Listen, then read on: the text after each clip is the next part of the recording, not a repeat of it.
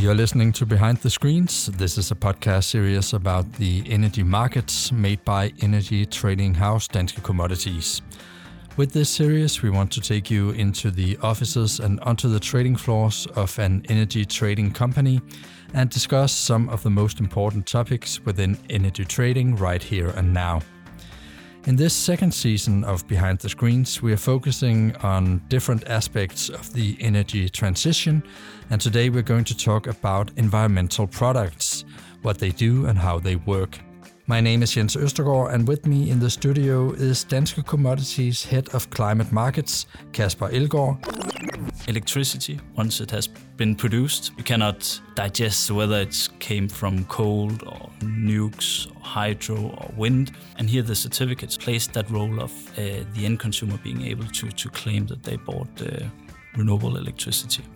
And Senior Business Developer in the Climate Markets team, Alexandra Münzer. So there will be a lot of exciting things uh, happening in the next decades. In climate markets, we really have the advantage to see it um, happening in front of our eyes on a daily basis or at a yearly basis. So the discussion is always evolving and always exciting.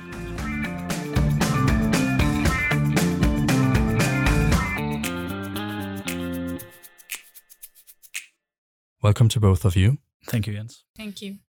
Maybe we could start with the absolute basics. Uh, what is it exactly you do in the climate markets team? Yeah, so if I should kick it off, then um, what we do essentially is that we trade what we call attributes or environmental products. And what we typically has is that we have a, a, a generic commodity. It could be uh, power or gas in the sense of carbon. And then on top, you have a, an environmental product or an attribute. And it can come in, in very different forms and, and different markets and shapes. Uh, but the common denominator is that it, it, it is within the environmental space. If we look at, at our team, what we do is that we we split it into three business areas overall. We have firstly our renewable electricity certificates trading. Um, here we have all the different environmental products that originates from renewable electricity production. So we measure everything in, in megawatt hour basically. And as an example, we have different types of products. Could be guarantees of origin. It could be uh, ROCs and REGOs in the UK. And it could be El certificates in Norway and Sweden. Um, secondly, we trade uh, within the carbon markets. So here we measure everything in, in ton per CO2. And uh, we have different products here. For instance, the EUAs under the EU ETS for compliance purposes. We also trade voluntary carbon credits um, and other types of, of carbon uh, products. And lastly, we, we engage in, in biomethane trading as well. So that gives you a little bit of, of idea of that it, it spans across different markets and, and different types of, of underlying commodities. So, who, uh, which kind of uh, clients or customers do we uh, trade with in this uh, space? That could be uh, from an end consumer, let's say a utility that wants to offer a green electricity tariff to its household clients or industrial clients. So they are procuring typically a lot of uh, yeah, guarantees of origin, for example, in Europe.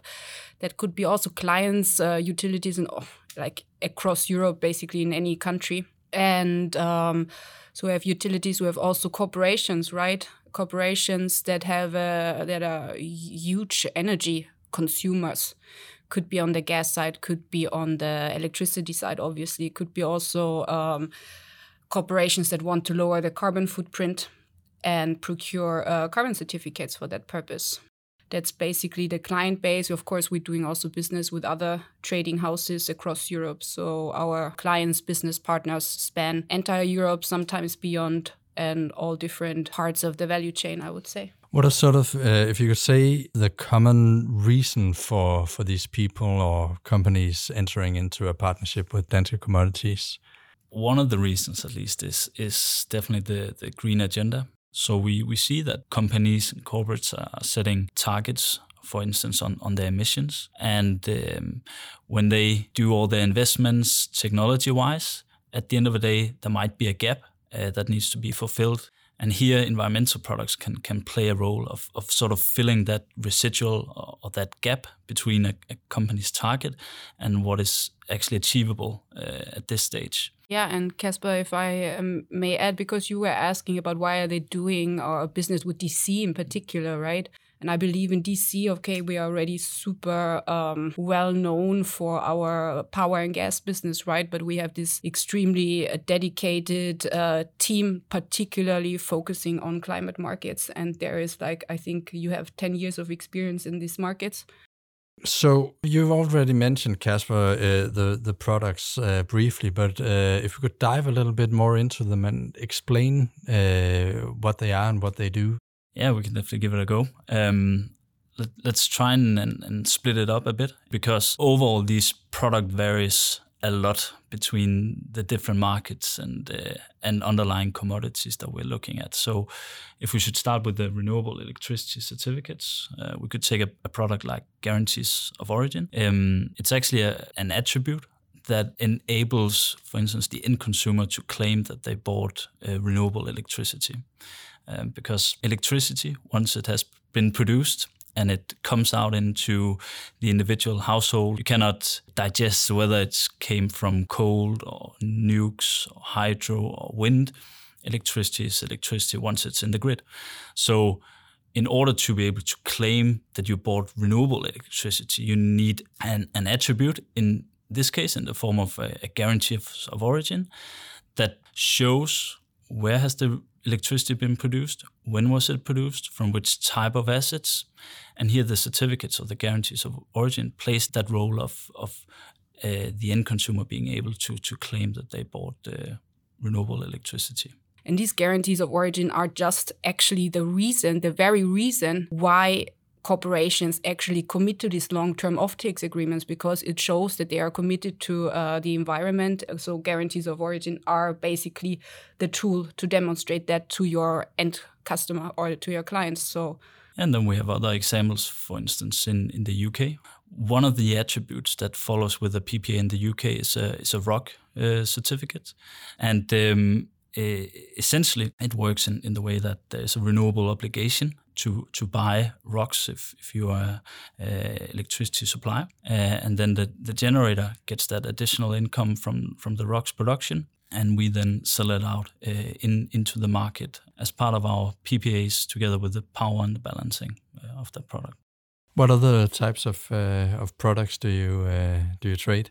Again, depending on if we look at renewable electricity production. It's uh, it's guarantees of origin, as mentioned. It's the ROCs and REGOs in the UK.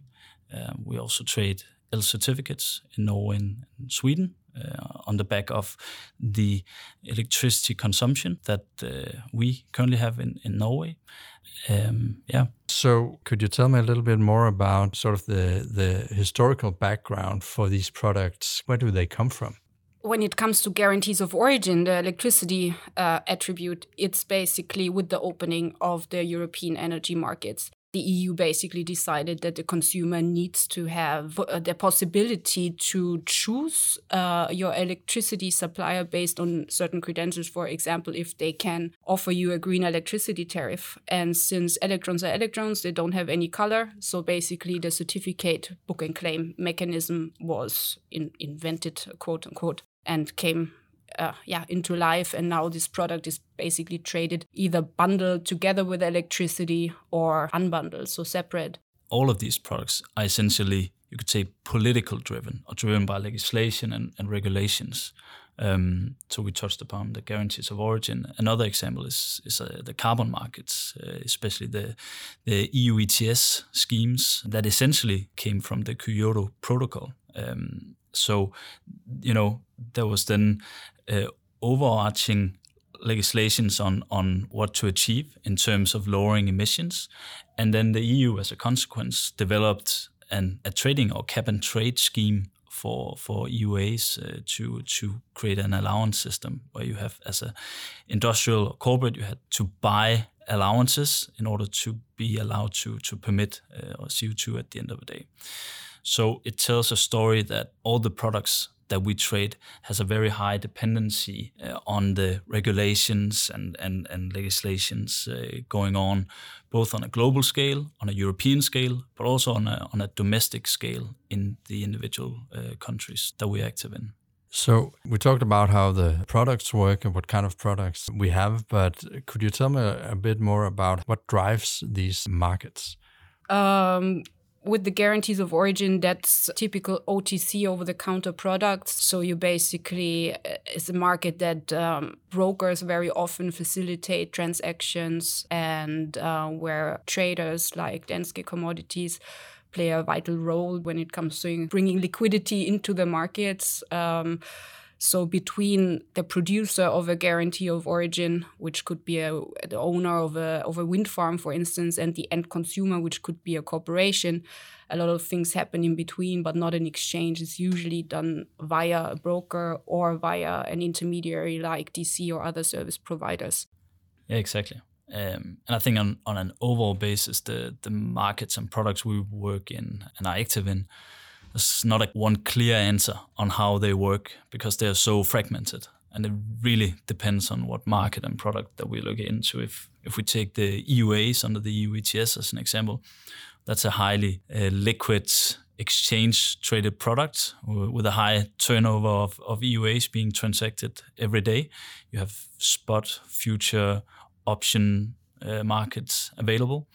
Um, so, so that has a high degree of, of transparency, high liquidity, uh, everything you know from a, I would say, a, a, standard financial product. And, and then, as Alex just touched upon, you have other types of products that are not exchange traded. They don't have much liquidity. They has a high degree of intransparency to it.